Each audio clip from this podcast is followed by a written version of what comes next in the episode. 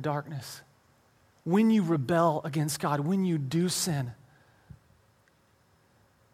He is the first person you call. He's the first person you run to because He is your advocate, because He paid it all. All to Him I owe. Because you are righteous in His sight. You are holy in His sight because of the blood of Jesus. So we, followers of Christ, run to him in our successes.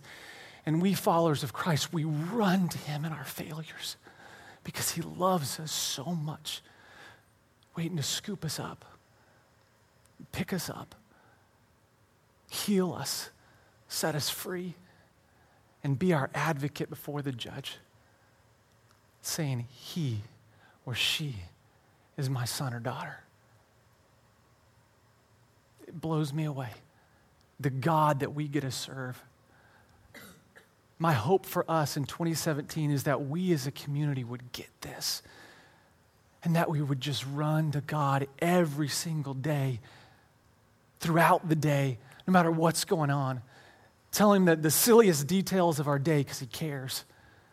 Tell Him about our successes and come to Him in confession, exposing our sin, not hiding, but running to Him in our failures. Because He's the same yesterday, today, and forever. And there is no end to the great loving kindness of our God. Like David in Psalm 51, let us run to God. We need Him. Let's pray. Heavenly Father,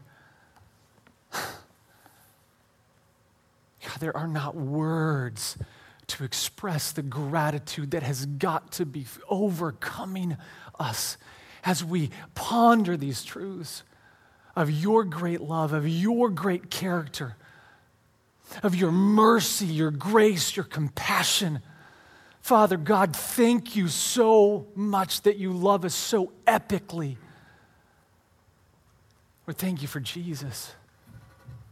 Thank you that He lived a sinless life and yet took our sin, all of our sin, upon Himself and paid the penalty. Gave us His righteousness so that we might be able to walk in intimacy with you in our failures and in our successes. Lord, I pray that you would protect us from the schemes of the enemy that wants to drive a wedge in between us. I pray that we would walk in the light. And I pray that when we don't, we would run to you as well. I pray that 2017 would be a banner year for us in our intimacy with you.